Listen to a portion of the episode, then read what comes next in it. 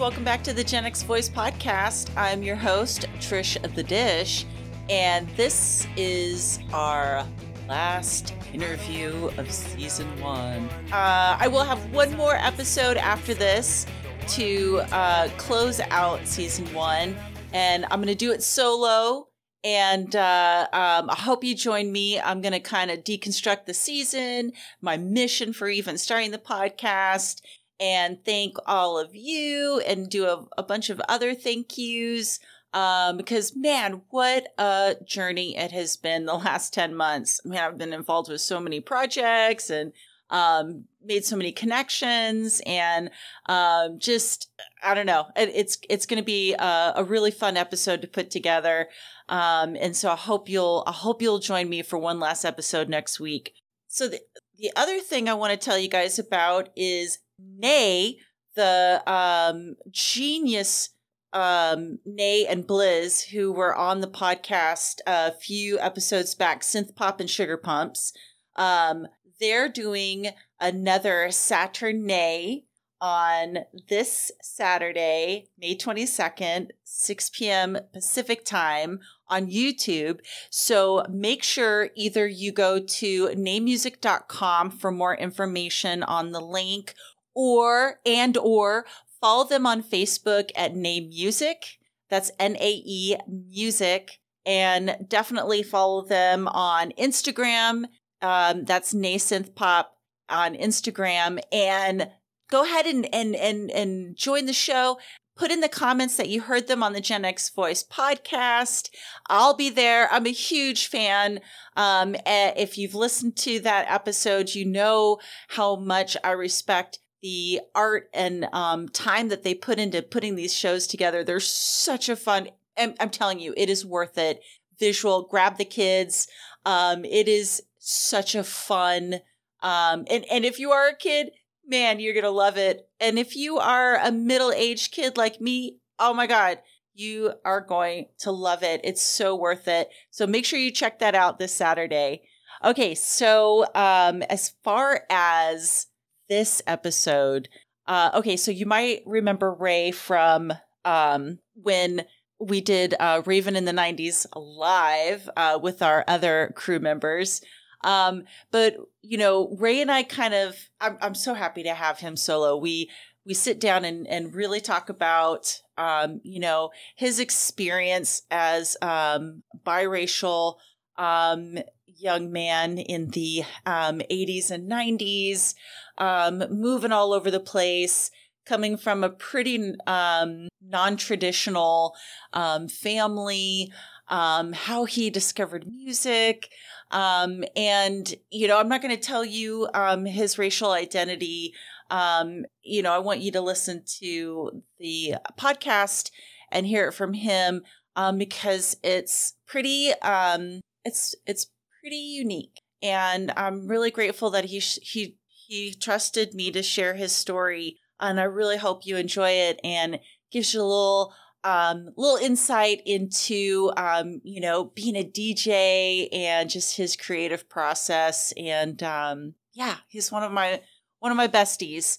Um, and if you want to pre-funk before Saturday, uh, Ray does do a DJ night on Twitch um, called um, Shadow Time and that's 8 p.m. Mountain Time, um, which is 7 p.m. Pacific. Um, so we talk about that. I'll drop a link for um, his Twitch handle. So you have plenty of fun stuff to do this weekend. Um, and uh, every Friday, because uh, Ray DJs every Friday. So anyway, um, enjoy the show. Hi, Ray. Hi, Trish. How's it going today? Oh man, such a interesting day. I'll tell you more about that in a minute. But yeah, it's going well. Well, I'm going to tell you about interesting days. Um, I went outside to let my dog out um, between the last interview I did and yours, and it was raining, and yeah. I was like deer in headlights because I didn't really know what to do. like, yeah, I was like, "What? What is it?" Like, it even took a minute to register that like it was wet and like drops were happening. Like, I was just kind of Eh? Are you guys getting rain in New Mexico right now? Yeah, like it's. I've kind of figured it out. Like if it's usually if it's raining in Phoenix, that means like we're getting some kind of weather up in northern New Mexico, yeah, ish. You know, I mean, comparable to how it used to be when we lived in Flag, you know, because it's about the same elevation. Not but always, it always, though. Not always. It always seems like, like I heard it was going to rain in Flag today, and I was like, oh, that must be nice. Like I didn't expect it to rain here. Yeah, it's like it's kind of weird. I like, um, like I said, not, not that's not always the case, but usually when it's like a massive snowstorm, I mean, it kind of rains in Phoenix at least. That that's what I've, you know. Yeah, um, that's true. But that's like today, true. or like yesterday and today, it's kind of snowed, kind of hailed, oh. kind of rained, and then the sun comes out, and then it was like freezing last night, and then now it's you know, and so it's it sucks because it's like um we have some friends. My parents have some friends who are visiting, and they brought their their dogs, and then our dogs, you know, they they're all homies, but it's just a mud bath right now. And so that's what I mean by interesting. So yeah, it's just crazy. And like, you know, so we we all have to figure out like, all right, like if you're gonna let the dogs in, like who's going to clean them up and it's kind of like that kind of thing um and then i was like everyone like, touches their nose and the last one who touches it or it's, it's, one two three not it well like for, for, example like it's been you know like when it was starting when spring was really starting to happen and the snow was starting to melt i mean like every day that was like you know, I would go on this big walk with my dog Juno, and then when we came home, I'd wipe her paws off, and she like knew it, like she like was cool with it. You know, it's like if she knew that she couldn't go in unless this happened. But now there's all these other dogs, like forget about it. Like they're not even trying. Like you know what I mean? It's just too much. Oh, it's anarchy. Yeah, it's just anarchy. It's, a, it's that pack mentality. right? They're like, oh, we're in this. We're not really with you, dude. I mean, I guess you can you can feed us, but like that's about it at this point. Throw a this ball. Is the, throw a ball. This is the four leg club right now. Yeah, and, and so when I realized that, I was like, dude, I'm not even trying to let you guys in now. Like you guys have to stay. I'm sorry, it's cold. You can hang on the garage, but that's like I can't let you. So. Isn't it funny how like one dog is like so easy and like manageable? Two dogs is like, wow, this is like a lot of animal. Yeah. But more than two is like, dude, this is a goddamn zoo. Yeah, or know. the jungle. it's crazy. It's really, and then you just see like all these elements of their personality come out that were sort of. It's like they just were keeping this from you this whole time. You know, secrets. Right. Dog secrets. Right. They're like, yeah, I know that you thought I was cool, but I'm really into like really into butt sniffing. Like you didn't know that, but like like my shit, right? And I'm just like, damn, I thought you were way cooler than this. I guess not. It's just like I thought you were way cooler than this, but Oh my gosh. Yeah. Well, Ray, I just want to thank you so, so much for being um, solo on the podcast. Oh, yeah. um, listeners, you might recognize Ray Love in the motherfucking house from our Raven in the 90s live stream that we did a few weeks ago um, by the time this airs. Oh, right. Um, but I have been wanting Ray to be on the podcast for so long, but he's such a busy human and there's there's so much going on in our lives. Um, and you know, Ray, I'm just we finally did it. So Ray, can you just remind the listeners what okay. year you were born. Actually, oh. I don't even know if you said this in the live stream. What year you were born, okay. and what I and what generation you most identify with. Oh, okay. Um, well, I was born in 1977, um, and the funny thing is, I was thinking of this today. I always, or you know, I identify with Gen X, but we didn't really. First of all, we didn't really know what that was, or I never really heard about it that much until I was in high school. Um, like I don't really know if it was like completely identified as a generation until I was, you know, I feel like like that show The Real World was like the first time I ever really heard that there was even that I was even part of that. I always thought I was much younger than Gen X. Like or like you know what I mean? Like when I was like yeah. 16, I thought that the real Gen Xers were like 24 or 20 and I guess they kind of were, but I didn't even know that I was really included in it. But the way that I saw it, I just felt like, you know, I always like long to be older, which I feel like kids aren't that way anymore. You know? Yeah, like that's so are, interesting. Yeah, like I just thought that I I really wanted to be. I could like you'd watch. You know, like we all watch those John Hughes films, and it's like mm-hmm. I was probably like eleven maybe when I saw Breakfast Club, and I was right, like, and they were already wait. in high yeah, school. They were already in yeah. high school. I remember being yeah. like, "Oh, so, I can't wait to go!" And like, I was just ready for it. I'm gonna be know? cool like those guys. Yeah, and that's why I always bring up on this podcast that, um, you know, first of all, I was born in December of 75, basically 1976, I wasn't allowed to go to school with my um, 75 year old right. um, classmates because I was born so late. So I didn't turn five in. September. So I went to school with everyone that was your age, and I identify with everyone who is you know and and that group is really you know the oregon trail Xennial group. Like we were kids in the 80s not teens in the 80s yeah. and and teens in the 90s and then we were that age when the dot com um, bubble burst. So for for me i think that you and i definitely sit in that Xennial pocket. Um, but like i joked on the live stream like I, I don't know if i'm ready to rebrand everything. Yeah. but I, whenever I talk to people that are 50, um, or 53, I'm like, we do have some cultural um, spots that we hit on. But I mean, I was still watching Powerpuff Girls. Yeah, um, exactly. I was but, and He-Man. they weren't. Right. Right. He we, we had after school um, cartoons in the 80s where they were out smoking cigarettes in their jean jackets and listening to like Joy Division, and we didn't know who that was. Yeah, you know, not not not at He Man age.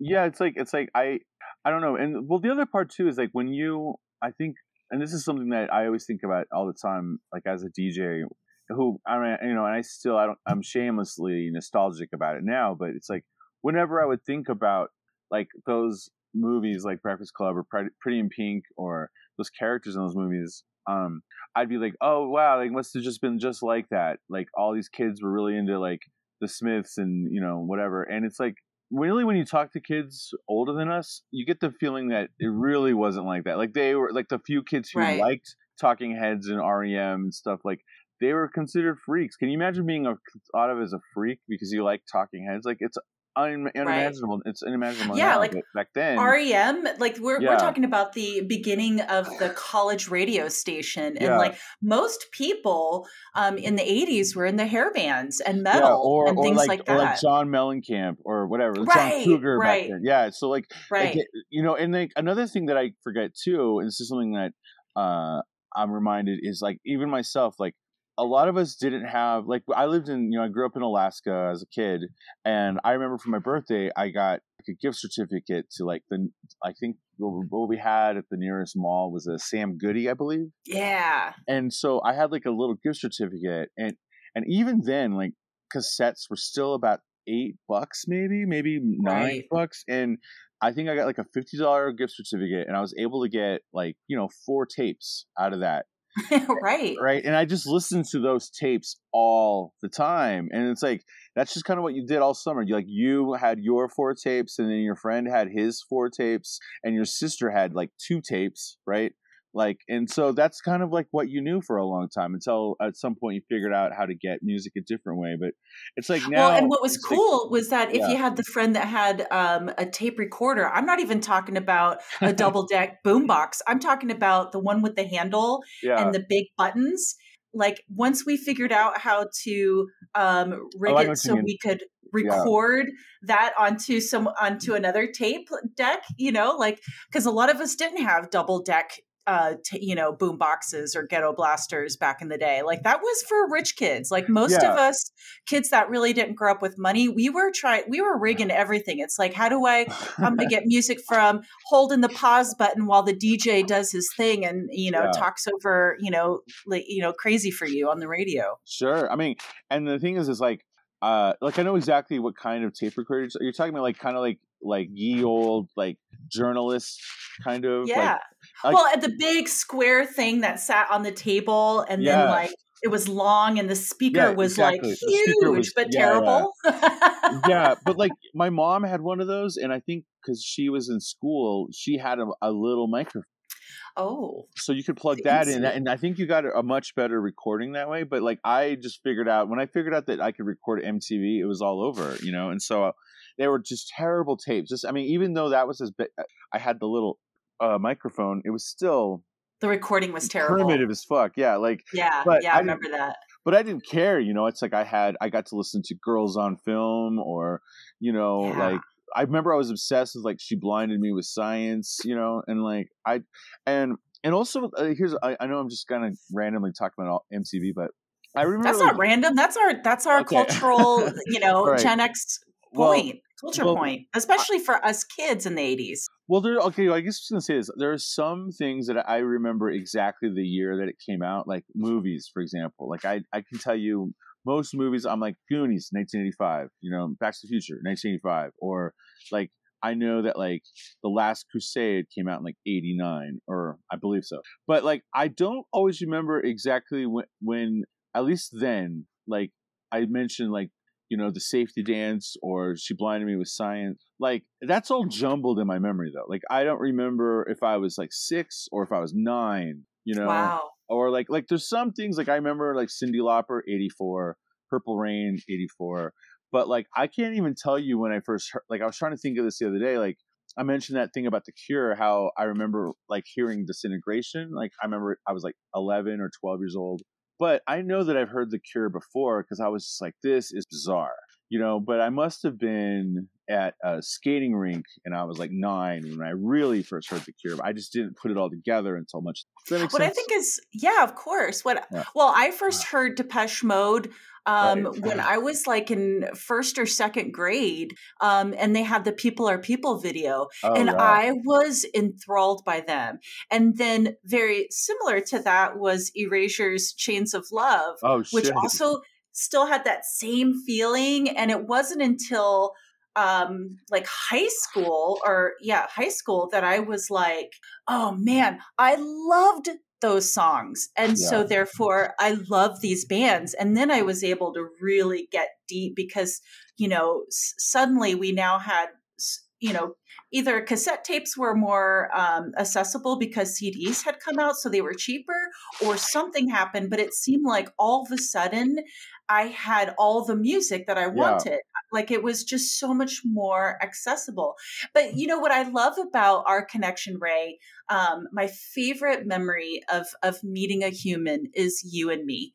And it was at, you know obviously we met when i was busking. Um, i think either i i told this story um, uh, in front of magaz um, in my in my hippie you know hippiness. Um, and you and clove came up um, with clee and clayson um, and janita but it was when we went to denny's right. that that my connection with you was fully integrated that night. You and I sat in this booth and there's all these other people but you and I just kept throwing out musicians at each other and being like, "Oh yeah, but do you know this band? Yeah, but do you know this band?" And it was like I don't I've never before or since have had that same kind of cultural music connection like I Yeah. had with Yeah, I mean, it was it was it's funny because it was surprising that that happened, and I and like I think that uh, like at the time that we met, I was you know I was I was I think I was kind of searching again for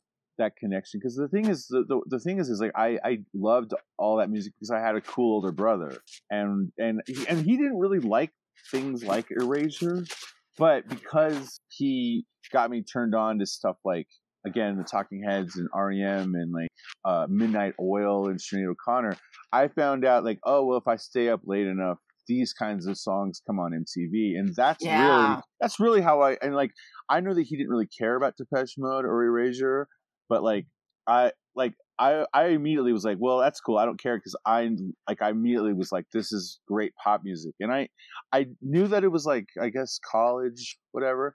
But that wasn't like I that didn't appeal to me as much as just it was great pop music, and I was already very tired of things like Paula Abdul, New Kids on and the Block. TLC and Well, pre yeah. that even. I mean, pre all that. I just was Oh, already. okay. You know what I mean? I was already like, Yeah. like, like I was like 10, 11, and I think my brain was just like ready. I was like, okay, I, I don't, I can't stand Bon Jovi. Like, give me something else. Like, I just knew that I was ready.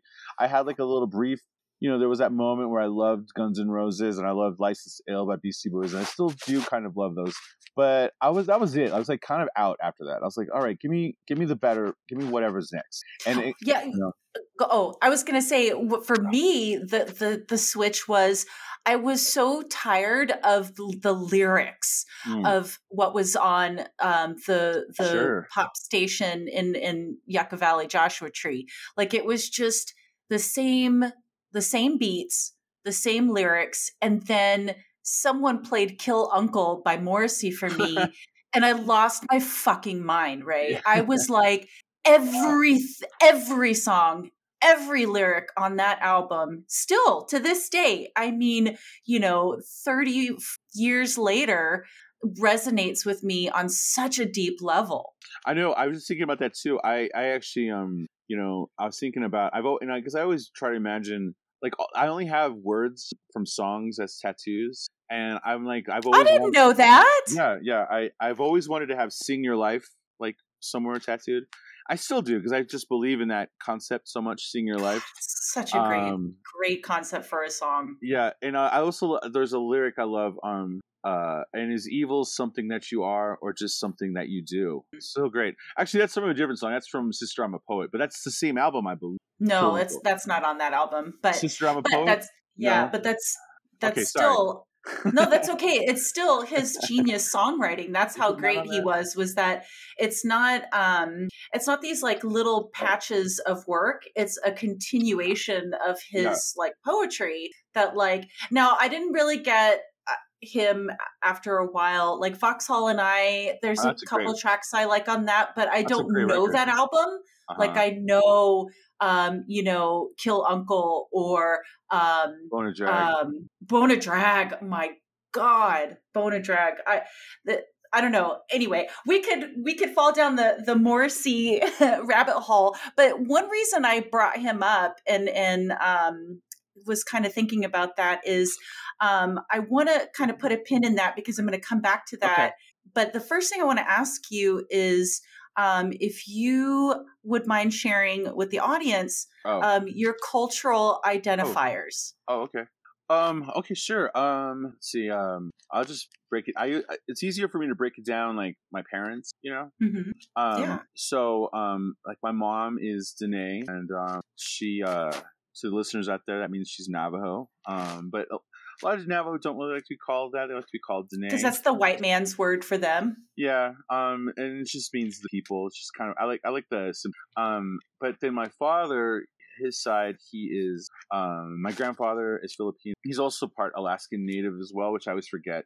And then my grandmother is um. She's white.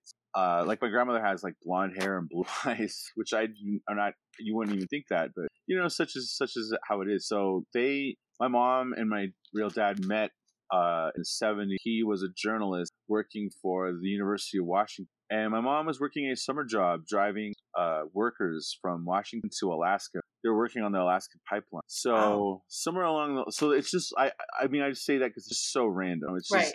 Like my mom's from the Southwest. I don't even know what she was doing, but um so such is the kind of I feel like that's my origin story is like cultural displacement out the gate, random cultural displacement and I've kind of thrived. I feel like in some ways I've thrived off of that.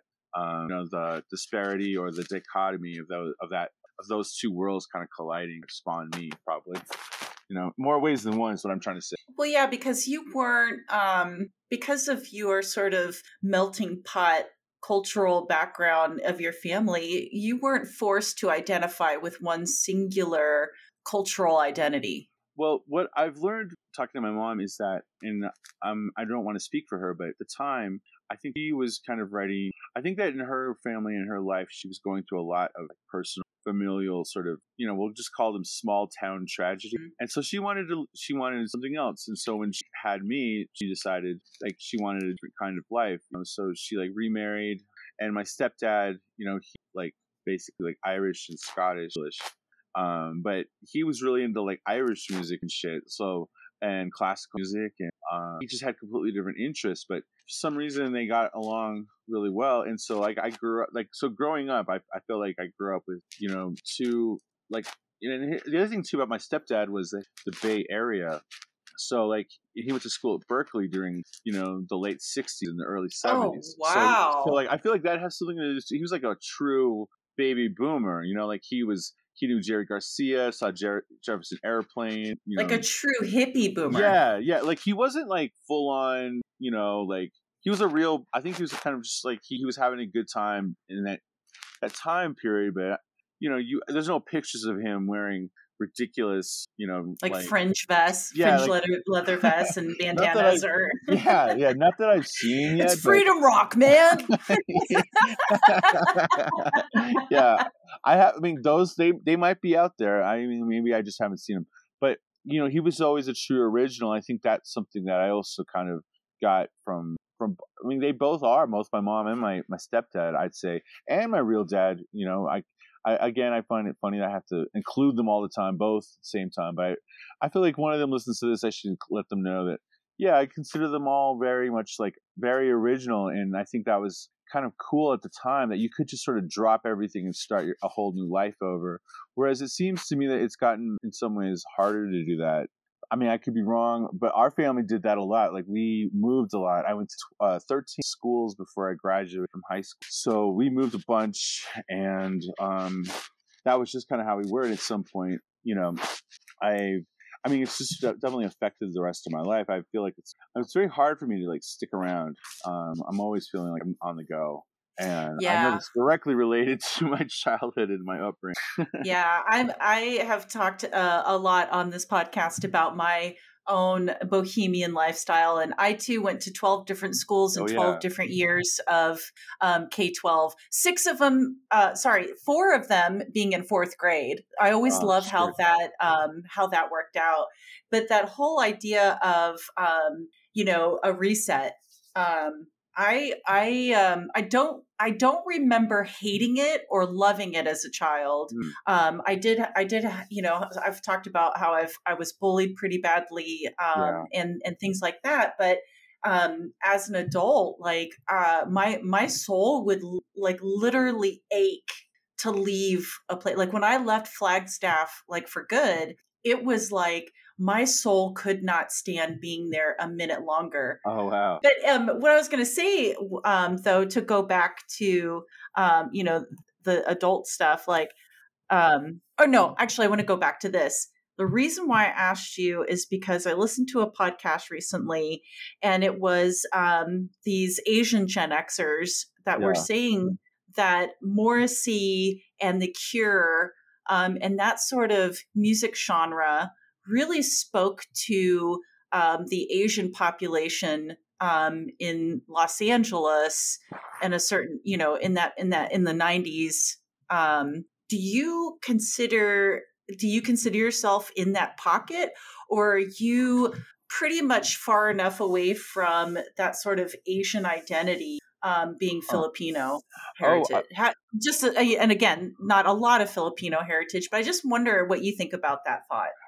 I, I don't to be honest i am still grappling with the fact that i'm part asian. I forget all the time because i just didn't have i didn't grow up with a lot of asian kids. I didn't really know that and then i just didn't really I, I didn't really grow up with filipino kids. They just weren't around in the southwest at least where i lived or where i you know um i had to grapple with the fact that i was native because i didn't grow up with them either. So I it's just been a common thing in my life um, of me like not thinking that I was one or the other or or even a third party and not knowing anyone who was my racial mix up um, like at all you know like I didn't know anyone yeah. and, and it's interesting now because I have met now I have actually met a couple people who are like like half whatever tribe and half Asian whatever you know um like I think I met a kid who was Filipino and like half Sioux or something, and I was like, wow, I finally met someone even like kind of close to to. But I just never really thought of it in terms of I'm, um, you know, I'm only this amount or this amount. I've always felt like in my heart, what did I really feel? And I just always felt like an outsider. And um, so I think I think when you think like that, you know, you you are looking for um, some kind of outside identity, but I I really think that you have your own aesthetics, and it has something to do outside of the realm of your racial heritage. I think that if you think Morrissey is funny and interesting and like and you like the sound of Johnny Marr's guitar, I don't know if I really don't know how much that has to do with like um you know your racial heritage, but I I often think that like getting into punk rock and stuff like that to be more broad definitely was because I felt like an outs like I knew that I was like this like I have to be part of this community. It was more it was more about a community with that you know, and then getting into raves and stuff was an extenuation of still feeling like an outsider, but wanting to be a part of something fun and dangerous and interesting. And, and also, and in, in those in those two scenarios, there's such a more welcoming group of people because they're all against the grain as well, and all feel their own isolation in this sort of cookie cutter, um, yeah. you know, sort of um, Edward Scissorhands kind of neighborhood way. You know, like uh, it, it's it, uh, it's always interesting to me to see how many suburb white suburban kids gravitate toward um, punk and and raves, or at least back in the olden days. Or um, you know the DIY you know indie music scene um, because it's not because they even though they are you know white maybe middle income suburban America something in their soul says there's something more to life and this is not the identity that i feel in my heart yeah like i think it's just kind of easy to lump it in to like oh you're an immigrant so you're angry or whatever or oh you're gay and so you have to like you know i just don't know if that always is true from for from my experience but mm-hmm. i will say this like it's like if you're in school and you hate school and you get bullied all the time and and then you go home and you're supposed to act a certain way like of course you're going to end up being like well fuck this i'm going to find out what's really going on like i just feel like the the adventurous part of people is just like I you know I know there's something else out there for me to do and and you'll figure out what it is like maybe it's joining the football team maybe it's you know joining like a, a, a you know a band situation maybe it's like learning guitar and I think like it took me a while but for me it was yeah it was like like as soon as I found punk rock and then I realized that it could be whatever I wanted it to be, that really like freed me to just kind of like I, I knew that I could be angry, but really I wasn't just being angry, I was just being free. And I think there's a there's a difference there between, you know, being like pissed and you can be pissed, that could be your motivation. But really people don't get part I don't think they belong to subcultures because they're angry. I think they get part of it because it's fun. And that's what's different than say what I do rather than like I'm like I you know politics come into play with everything, but I never was that big on like like I'm just I I fully support you know all of my brothers and sisters out there making a difference you know but I'm not the first guy to like make a big placard and you know I, i'm just not Go that protest person. yeah like I, I love it and i have done protests but like i often think like someone else is more deeply caring about that or I don't know. I mean, I'm that maybe that's a detriment to my personality or something, but for me, I just have always been looking for more fun things than, you know, like I I don't know what I could say to people and they're like, "Oh, Ray, what does it feel like to be mixed race and blah blah." It's like, I don't know, I got used to it. How can I say that? Like I just got used to people being like, "So, what are you?" And rather than being pissed about it, I'm just like, "Oh, I'm I'm my heritage or my nationality." I just be like, "I'm an American," you know? And then people yeah. just shut the fuck up when you say that because they're just like, oh, okay. And then that's all I really want. I don't want to get into a full on discussion about racism and all that because I just, I don't know. I just don't know if that's really what, how I'm best using my energy these days. So well, what about friends like me who, to be really honest, Ray, I yeah. never even knew that you were Filipino in Diné. Yeah, and, wow. and, until until just the last year or so, it, it's come up in conversations you and I have had um, because of the you know the megaphone of race um, and equality in our country.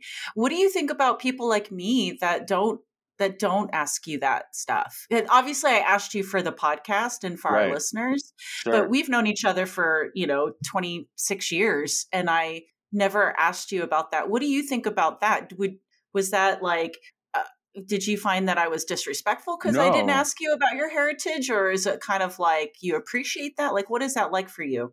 Well, again, like I said, you know, it's like I, uh, I like I, I don't know what I I don't know if this is like a common thing with kids who are like mixed, like me, like mixed race. But it's funny. It's like you don't quite know. It's either like you're full on. Like I know people who are like I do know some people who are say like half black, right? And they are like the most intense like Black Lives Matter, like you know, racial politics are important. And I'm like, yeah, that's cool. I mean, I'm not trying to be like you know um, too controversial here, but I'm like, I do know that your mom's white though, so does that like is she cool with that? I mean, not that that would be exclusionary to her, but I just think there's more to the story to, to say like, yeah, I'm part whatever, I'm part Asian, I'm part Native, but I think for me, I, I've always found it to be more important that like um um like just for me to be say a regular person or to have like a regular job or to like like it's been more important for me to be seen as just like a regular person in some respects than like um, than a um, racial identity. Just because I hate it. I I don't like it when people are like. Uh, and I, I, you know, you always have to check your own racism, but I hate it when I'm like, like I'll hang out with a black friend of mine, and I'll just like assume that he knows you know, about this recent hip hop thing. And I'll be like, oh, hey, you know, why do I have to think that? It's just because America, you know, you get, get conditioned to think, oh, you're Mexican, so you probably know how to, you know, you probably love beans. And guess what? I've met plenty of Mexican kids who don't like beans, right. and it's just like it's like funny to me. I mean, it's I find it. My friend Boris, you know, he's like, um, we talked about that once. He's like, yeah, I hate beans, bro. I was like, come on, really? You hate, what are your mom's beans? He's like, dude, I don't like them. I've eaten them all my life. I don't want to talk about it. And we just like laugh mm-hmm. about it because we know that it's a challenge to people's stereotypes about how everyone is supposed to be because of their racial makeup or whatever. But for me, I don't feel bad about it. I find it more interesting. But I think what it was is I think I was so, I was new all the time, Trish. I was just new mm-hmm. at schools all the time. And sometimes I was the only fucking the only person of color in that classroom. And I wow. had a, I had a weird name, you know, my name people had problems pronouncing my name and I got beat up a couple times for just for being like whatever I am, right?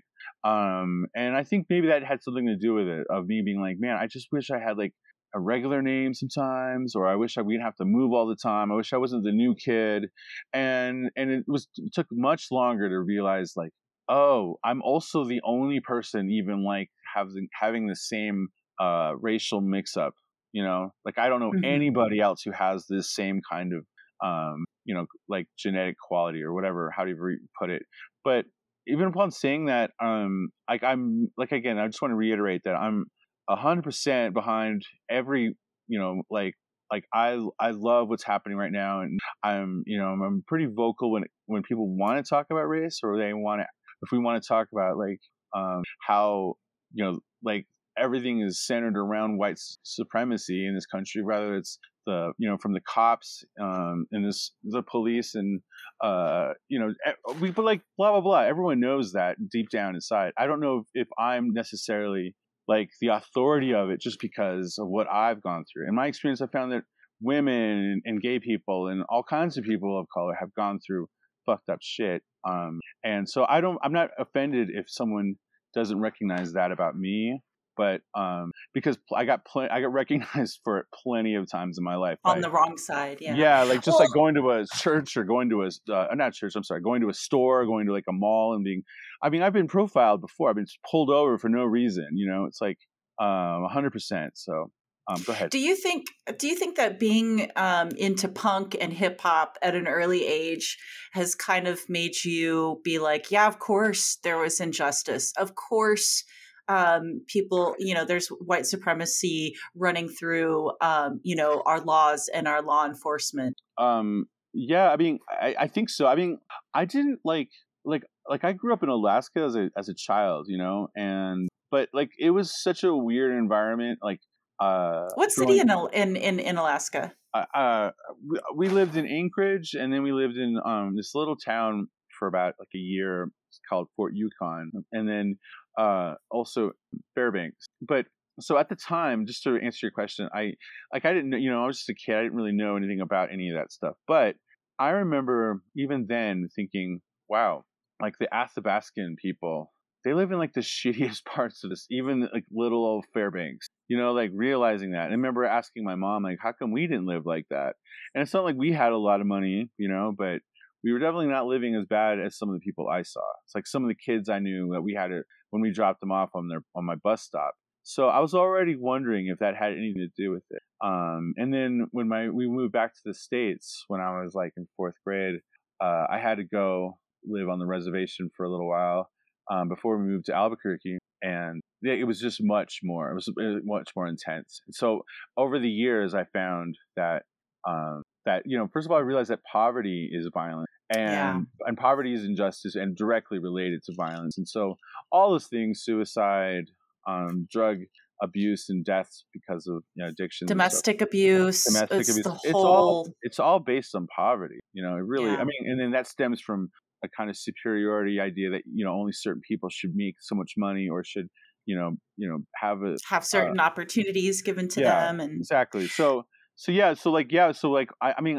it was brand new like when I, I, I will say this i was much angry when i was a teenager and i first like read the autobiography of malcolm x and i was listening to like ice cube and public enemy and shit like that sure um and i was you know listening to fugazi and i was listening to you know like um bad brains and shit like yeah i mean fuck yeah like that music will make you feel like wow i'm just waking up to um mm-hmm. but but again i was also just at the around the same time I was also being eerily seduced by the sweet, sweet house music sounds also emanating from, you know, across the across the pond, so to speak. So I don't know. I feel mm-hmm. like it's funny because I was always like ready to rumble, like in that sense. But as soon as I got pummeled in the mosh pit, so to speak, like I was, for example, I was like a terrible skateboarder. I wanted to be down so hard me and my buddy Eddie, we would be trying to ollie off the steps, you know, every day, every day, and I'd just be wiping out, and I just sucked, Trish, you know. but but I but but but but when I was you know 14, 15, I understood that this could possibly be my cultural identity. I wanted to do it so bad. I liked the music. I liked the clothes. You know, I liked the kids I was hanging out with. I thought they were the funnier, kids, the the smarter kids. But I just didn't have that. I, my aptitude was not there, and I wasn't really quite brave enough. It. That's kind of what mm-hmm. I learned, and like that's a hard thing to learn about yourself. That I'm strong enough to be like stand up for myself in one area, but I'm not quite brave enough to even attempt to like make this piece of like you know wood go down these perfectly you know like banisters, these perfectly oh, fine banisters. Yeah. Like I couldn't even like I just couldn't even make my brain decide to do that. And that's Same. Kind of, but but like the thing was was like so but but by knowing those skater people, knowing those skater kids, I was like, well that i don't really necessarily like i know that i'm not good at that but i can still be part of the culture in another way or something like that and that's kind of what happened is i just became friends with kids who were you know that's like i was already like well i love sonic youth and dinosaur juniors so i guess i'm just going to hang out with these kids anyway you know? That's so awesome. So what i loved about um you know being your friend in our in our 20s in flagstaff in this sort of um again i when i was ready to leave i was fucking ready to leave. Yeah. But the time leading up to that, um, you know, there were a few years that were just so amazing and wonderful. And one of the wonderful things was knowing people like you and and Clove, living with people like you and Clove, um, you know, where you um, you embody music. I'm wearing a Radiohead T-shirt right now um, yeah. because you are the person who introduced me to Radiohead. Oh, You're oh, the one who introduced me to Massive Attack. You're the one who introduced me to, um, you know, Future Sounds of London, and so yeah. much of my music repertoire. God, Modest Mouse um, wow. comes from you actually, and so um, how how did you how did you transition from listening to all these different genres of music to becoming a DJ? Oh, okay. Um well, I think like like I said, I like you know, well, I didn't say this, but one of the things that happened too pre-internet um, was that I used to love to go to newsstands, and I used to love to. I really started refinding out that I could find more, find out more about culture and not just music culture, but I really wanted to know what was like happening, uh, you know, in like in, in Berlin and in London and Tokyo. I was fascinated with youth culture, like probably because maybe my brother was such a unicorn to me. You know, he was such like this like crazy, intensely creative weirdo who loved like this alt college rock, but also you know like he also like joined the Air Force and stuff. And I was just like, what makes people do the things that they do and i was just really interested in like all kinds of, you know and maybe because i moved a lot i was like oh these people are much different and that's kind of how it was in the 80s like people who lived in california they dressed and talked differently than people who like mm-hmm.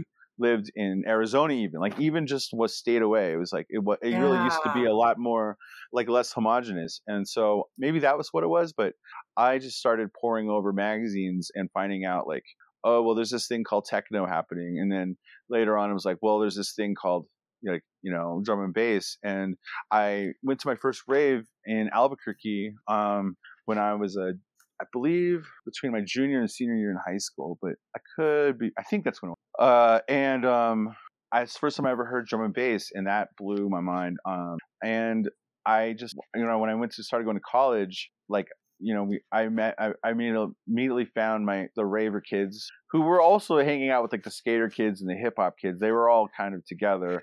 And, and the punk kids. And the I punk mean, kids too, sure. That, that was the beauty of Flagstaff was that the hippies, the punks, the skaters, the ravers, they were all intertwined somehow. Somehow. I mean, yeah, even the hippies, I guess. Oh, yeah, sure, they were there too. Well, remember, I was a hippie when I came to to raving, so um, there were yeah, some I, good ones. Yeah, yeah. Um, I'm trying to remember now how it all went down, but like, uh, so that's really what happened, and then I just kind of met up with people who were.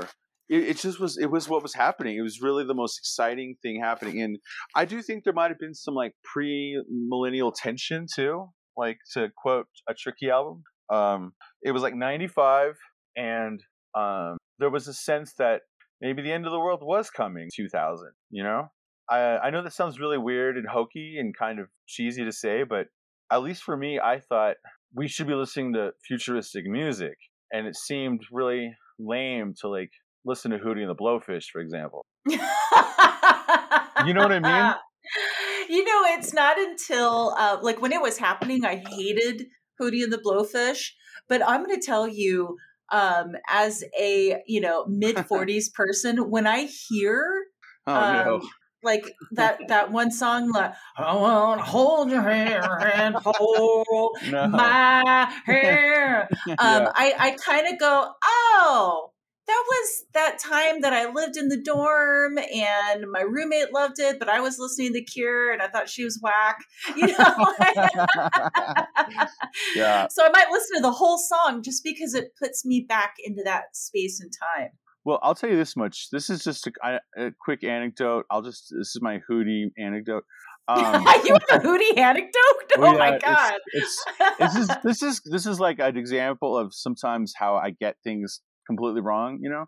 Um, but um, I just remember hearing. Um, no, it wasn't that song. Um, I forget the name of the song, but uh, uh, Hootie's forgettable. Uh, okay, I, song, I, I, just remember the song. The song's called. I, I think the song's called "I Only Want to Be with You." Oh, Oh wait, I was thinking of the Kylie Minogue song. Or no. Um, well, there's this line. There's this lyric where um uh fuck I can't even remember his name. God damn it, it sucks. I, I haven't thought that much about Hootie and the Blowfish, but the lead singer, he uh he has this lyric um where he says, uh, "I'm such a baby because the dolphins make me cry." And I remember, and I remember, I remember, I heard it on the radio. I was like getting ready for school, right? I think it was my senior year or something. And I go, "Oh well, you know, this song kind of sucks, but that's kind of cool." He's concerned about marine life like that, like, uh, you know, like, like, yeah, you know, we should really be concerned because, like, I love dolphins. Shit, man, I mean, I really do love dolphins. They're incredible creatures. Um, some would say they are, uh, you know, they carry the bodies of sentient aliens. We'll see. You know, I don't know. We'll, you know, we don't know what's in the cards. But uh, yeah, uh, I, I would, I would cry about the aliens or the dolphins too. And then like that next day, I was like home and I turned on MTV and that song came on and fucking it's the Hootie and the Blowfish guys like running down the football field and fucking uh Dan Marino, the quarterback of the goddamn Miami Dolphins is like throwing oh, him a football pass, like oh, throwing him a pass. Really? I and didn't I know like, that was their video. yeah, so God. I was like, oh, okay, the Miami Dolphins make you cry? Oh, okay, fuck this band. I was just like so let down. Like I was like, all right, the guy loves marine marine life. I like, thought I could see depth in pop music, but here I am. Nope. I, I just scorned again. I was like, yeah, he's not so bad. He likes, you know, like the whales and shit. I, I had no idea that uh, so yeah, uh, like I just feel like I was really out of step with like what was happening around around that time too. Like you know, I was like, uh, I that's the thing about getting involved in raves and stuff was like, you know, you know that age like seventeen, and it's like I don't know. You don't see things being a, like only now do I look back and reflect like, oh well, this and this and this happened. But so now it's clear that like, sure, I was into like Fugazi and you know like Jane's Addiction, and then I was into like you know like whatever like Cypress Hill, and I got really into like Tribe Called Quest, and I got really into like Far you know, Side. yeah, but also and also always being into the Smiths, always being in a New Order. But then you know when like I was 18, I was like, oh well, Dave Matthews Band, I'm fucking out. I was just like, you know, I was like Blues Traveler, I'm fucking out. Like I just knew that I was out, you know. And so like when I got interested in electronica, I guess to for lack of a better term, I, I mean it just sounded like wow possibilities, and I was always open to that. And and even when I was into punk and stuff, it sounded like well anyone can do it, and I can do it. And I think that again, I feel like somehow that's that that message was louder to me than just I'm very angry or I'm I'm misunderstood. It was more like oh well I can be included in this. Like I, it's not just oh wow. rich Yeah. people or or white people or you know what I mean? Does that make sense? I feel like it took It me a long time to figure that. Like it took me a long time to figure out what I was really trying to say, but that's really what I was trying to say. Like, like- like- like, it wasn't so much Podcasts like- are a great place to do that. yeah, like the politics of it are fine, but I feel like that was it, the inclusionary part, or like that I could be a part of it. That was like really what rang true to me. So like going to a huge warehouse and seeing a bunch of kids going off and having a great time. I mean, there was something kind of political about it because it was like it was completely underground. No one knew what they were up to. No one knew what we were doing, and that and it was a- anti-establishment. Totally. Uh-huh. And it was like people were making it up too. Like not everyone, sure, a lot of people look like what you would quote unquote think of as like a quote unquote raver, sparkles and candy, but there's plenty of people like creating all kinds of crazy costumes and outfits and shit. And it was much, very much like, you know, uh, you were welcome to just to be as bizarre as you wanted to be. I, you know, I loved that. I loved going. I went going to raves and seeing people DJing, and they'd be like in homemade astronaut outfits. I was like, fuck yeah! I know it must be hot as fuck up there, but y'all are doing it, you know. So Mhm. I, that was just like a really, again, I, I, I just really Long love live the. Daft Punk. It just was like a very self-invented time. You know, I feel like there, and, you know, now with the internet, unfortunately, it's just so easy for everything to be like, oh, well, I saw it on Instagram, and this is how you're supposed to do it, and you Oh my there's good and God, bad. There's good yeah. and bad both both things, but It is. Um, it is so interesting how the internet has made everything. Um, I, I had a guest on um, Dr. Carlos in the um, history um, border history with Dr. Carlos yeah, um, a, a, a few episodes ago. He was talking about how there's basically a lack of um, cultural diversity in, in, in pop culture. Like, there's not a historical um, place that you can define. There's not like a, a cultural definition Hmm. past around 2005, 2006 oh wow, when the start of the um because think about it right? Like we when we talk about the 1920s we know what we're talking about. We know the style. Yeah. we know the music. The 30s the style the music. The 40s the style the music. I mean i'm talking about hair. I don't know about you but i can watch movies and i can say oh i see i see what Cary grant's wearing. That's obviously that movie was made in you know 1942 sure. The '90s uh, girls had very thin eyebrows in the '90s. oh my gosh i still have friends that have really thin eyebrows and i'm like yeah, boo boo, it's been 30 years. Like you can color those in now. Like, you know, the I'm like- embrace the embrace the brow.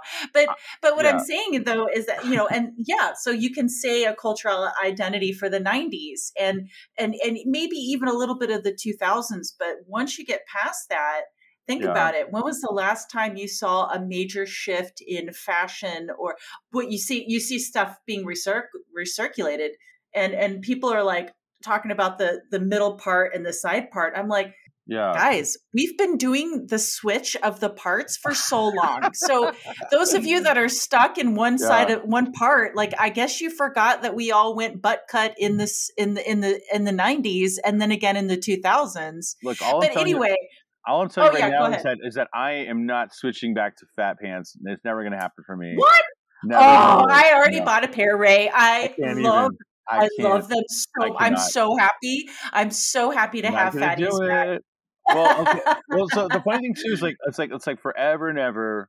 Uh, at least for men and all men, they're all guilty except for me. I'm not guilty. I mean, I really am not. But cargo shorts just could not die. They would not die, and I feel like they finally died recently. You know um, yeah they they finally did and you can tell someone's age by the fa- by whether or not they wear cargo pants so i find yeah. that people that are our age and older are still rocking the cargo They're still shorts. doing it yeah you can't help it you know it's like i actually have a podcast friend that that um that that's like his tagline is like still rocking the cargo shorts you know gen x and still rocking the cargo shorts well but, i think i think a lot of those people too it's like they got it's like it depends on who became a daddy. You know, if he became a dad, you know, that kind of. It's like it's like I know that I probably look ridiculous to some of my dad friends in say like 2009 when I'm you know still rocking like a blazer with like a Strokes T-shirt. I'm sure that looks stupid, you know. And I'm I'm like that. I will say that was maybe one fashion thing that like the early 2000s. Like I know that that uh, kind of we a lot of us held on to that for a while without really yeah. I loved my know? blazers and T-shirts style. But hey, because we're getting closer to the okay. end of the podcast, yeah. I just want to um, I want to kind of scratch at the surface of that a little bit. Like you and I share um, a commonality, and that is that we're both in our mid 40s never married, and never had kids. I'm almost mid. I'm I'm 43 still. 43 oh you're still yeah. early you're still a baby i forgot yeah. so i should say we're we're in our 40s okay. um and eh, so have you as a man um, have you ever had any sort of pol- like family pressure, or you know, is there a oh. reason you've decided to oh, be oh, child free and and marriage free, or is it oh, just kind shit. of what happened with your bohemian lifestyle, like me? Well, that, actually, I was pretty actively not having kids. I have to admit. Well, it's not like okay. Um, I, I, guess to you know I, I could go very deep on this. I'm not going to, but I will say this. I I you know I did definitely. I, I it took me a while to really become an adult. It took me longer than usual probably, but when I became like when I decided that I wanted to be an artist, when I wanted to paint, and I'm not blaming that on that, but when I decided that like I was going to be an artist, I just couldn't imagine like I I stopped thinking in terms of like oh, well, I need to go to grad school and become this or become that. Like, only now am I really thinking that just because I know that like there's a place for me in academics. But uh, I just thought to myself that like I, you know, I have I had just like a really uh, old school, old fashioned maybe view of like an artist has to kind of be by himself and like be able to go and do shit by his, on his own. I know that's really, I mean, not just him, her, and you know, it wasn't a gender thing, but just like you know what I mean? I'm not just saying only men. All I'm saying right. is that all I'm saying is it's that the romantic thought, view of what the artist totally, was in your brain. It's kind of a shitty, backwards, romantic, but it did prevent me from thinking, you know, I really need to put some roots down, and I should probably get like a sensible job.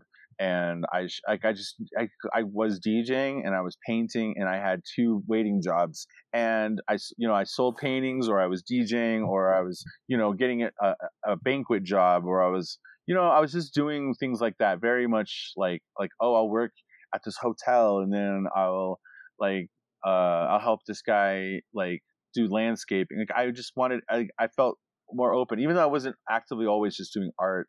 I felt like um it was for you me. You had the freedom I, too. Yeah, I liked the having the option of it, and I just felt like I just kept seeing my friends who had that life, and I it never it was it wasn't appealing to me. It just really wasn't. But Same. I, Same. I also, it didn't resonate with me at all. I also just didn't find the person like I think that I was dating people who were just like me in a lot of ways. Who were like, "Oh, I don't, you know, yeah. I want to do whatever the fuck I want." Like I, you know, like I want to sleep until two. I mean, sometimes that was problematic, you know, and I I didn't realize that until much later that like like somebody needs to be a little bit more taking like a leadership role here in this relationship. right. So you can't both be bohemians and yeah. have your life move forward with that with any sort of yeah, I don't know, speed. again, I'm again I'm yeah. not trying to blame anybody. I'm just like this is how I'm kind of seeing it. I mean, sure. Plenty, well, I, I think it's good for people disagree with me. Right, but but I think it's important for people to hear to people who have who have kind of gone down this other path because they might not know anyone like us and and you know we are um, and I, I like to say this that I think that Gen X is the first generation that has been freed to be child free. Mm. Do you know yeah. what I mean? Like it was kind of expected in baby boomers and before, but I think our generation was the first one that was kind of like, ah, I don't think I'm gonna have kids. I, I, yeah, I think it's just no one really sat down and talked to me about it. That's a, that's probably another major thing. Like no, I don't remember anyone being like, "Oh, listen, by the time you're 26, you should really be thinking about this. Like no one did, like zero. Like maybe people gave up, or I don't know what it was, or you know, maybe I was on a plane to Puerto Rico when that should have been happening. But I just always figured like, oh, if I keep my options free, then I can go to New York City in a couple months, or I can go to Portland, or and I and I did. That's exactly what I did too. You know, Same, I was like, same. I was like, I'm gonna go to France. I'm gonna go to, uh, and and uh, I mean, sure, I have some regrets about. I, I you know, I would like, but I don't really though, because I don't know. I don't know what I could have. Uh, the only thing I wish I would have done is like maybe like I would love to own a house. You know, I don't have that yet, but um, well, you still have time because, like you yeah. said, you're only 43. But thank you, Yeah. Ray, so Okay, much yeah. for um, sharing all of that with me. You Sure. have a Friday night DJ Oh, yeah. um, gig on Twitch, and um, just let let's let's take a, a minute or two to plug all the places Okay. that our listeners can can find you. Ray. Okay, sure. Uh, Okay, well, I have a night called Shadow Time. Um, it's kind of based on again what we were talking about earlier, the fact that I'm a old school like Joy Division, Siouxsie, Cure, Smiths fan who also loves like um, everything from hip hop to minimal electronic music. Um, and I, you know, I kind of keep it a little bit on the minor key, but I try to keep it fun and moving. Um, and that's on twitch.tv slash Raymont Cantil. Um, and, uh, I And that's every Friday night at 8 p.m. Mountain Time. 8 p.m. Mountain Time. That's right, and uh, it's really great. There's lots of people from all over the world who have been tuning in lately. I've uh, it's been really rewarding. Uh, I, I try to change up my playlist about every week. Um, and then uh, right now, I'm still working on a new website, but I'm uh, showing and selling art off of my Instagram. You can find me. My handle is at L Raymont, E L R E Y M O N. Um, go ahead, follow me. I might follow you. Um, and um, we can look at. I have lots of things to look at there, lots of artwork, and I'm always making new work. Uh, and um, I try to keep busy and positive with that uh, artistic exchange. Um, thank you so much for listening to to me on the podcast. Oh, good. Well, you're not you're not done yet. Oh, okay. um, but um, I just want to tell the the the audience that um, um, guys, I'm going to have links to all of that Okay. in the show notes. Um, but now, Ray, we have entered the rapid fire Oh, oh. question part of the podcast, okay. in which I'm going to ask Oh, you yeah. a series of questions, and you're going to answer them as quickly as possible. Are you ready? yeah, yeah. Let's do it. Okay, here we go. What's your favorite memory from childhood?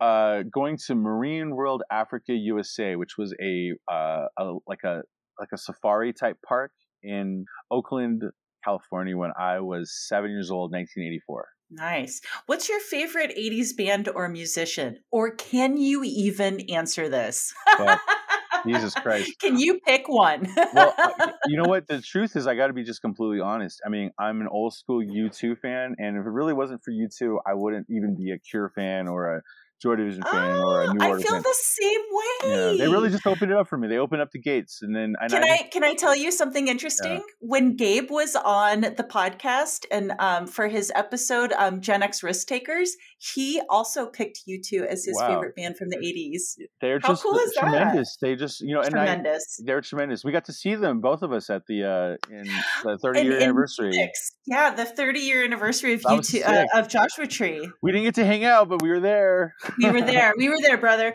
Yeah. Um, what about your favorite 80s movie? okay um you know this kind of changes all the time but uh again i got to get back down to the nitty gritty i thought about this a lot you know i could say something cool or normal like i could say you know like oh it's fucking um you know like amadeus or something that, that's a that's top five for sure but really it's gotta go i gotta go with uh you know the one the only et Oh wow! You do you realize you're the very first um, person on the podcast to choose ET? it's just tremendous. Again, it's everything what I want. I I feel like I want a movie where there's a little bit of mystery. You know, there's a little bit of of like horror in a way, and Mhm. but then there's this magic and there's this playfulness, and then in the end there's just complete, absolute empathy and understanding, and there's a quiet acceptance of something that you don't understand yourself, but you have love for that. And and that thing can be art that thing can be music that thing can be drag racing but i think that love of the unknown and having empathy for that which you don't understand is a lesson that we can all learn from. And okay well this is supposed to be a rapid sorry answer. Sorry oh, sorry go but, ahead. but thank you thank you for that beautiful et analogy. I thought about this a lot today. I did. I, really I can tell i can tell. Um, why did you go to college? Oh uh well, I went to study poetry and I sucked at it because I didn't have enough life experience. So, um, but now I'm going to school for art, for art history. Um, and finally, Ray, this is my favorite question to ask my guests. If you could give a bit of advice to anyone in any generation, oh. older, younger, or even the same generation, um, either to get through the good times or the bad times, what advice for life would you give them? Um, okay, well, I think that the the when you have life pressing down on you and you don't know what to do and you don't know how to go forward and you've you know had a lot of life crisis or you've had friends die which are all things that have happened to me and i've often been like you know very very scared and afraid and nowhere to turn. Really put your hiking shoes on put your shoes on put your, put a hoodie on and go walk it out. Put on some music that you like or a podcast. I swear to god it sounds really simple are really dumb, I guess, in a way. But eh, there's something out there that will wake up your brain and make you understand and make you feel like you're whole again. And I think walking around like a pond or maybe just a area of woods, which I know is a kind of hippy dippy answer, but it, yesterday I did that. I went on a little hike on a place I'd never been before, and man, I could feel my problems just like falling off my back. Um, they're still there, but I feel like I can take it now. And I think saying like being angry in a room or being angry um, or upset or sad and you know just like at the bar or whatever, it's not always a good place. I think I think it's a, a bar should be a place to celebrate at. And sometimes, and I've been there before, you can easily drown your sorrows in a place like that. But I think go for a good long walk, like a good hour walk. I swear to Christ, you'll come back feeling like a better person. Man, isn't that the truth? Ray, thank you so, so much for being on the podcast today. I yeah. really appreciate it. Sure. Thank you. It was really fun. I, w- I hope to do it again. This is my first, well, the last, the other week was the first one, but this is my first real solo one. So thank you for offering that opportunity. I hope I can do some more this year. Heck yeah, Ray. We'll ha- we'll definitely have you back. Okay. Especially when your when your when your website goes live yeah, or whatever. Exactly. You are always welcome back, brother. Word up, word up. That'd be cool. And then we can just kind of talk about you know like all kinds of other shit. Like uh, I'd be really interested to hear more about your upbringing. To be honest, you know. Oh, thanks for listening. And if you think this is worth listening to, please subscribe, share, and leave a review. Be kind to each other, listen to each other, and let's stop being separated by our differences.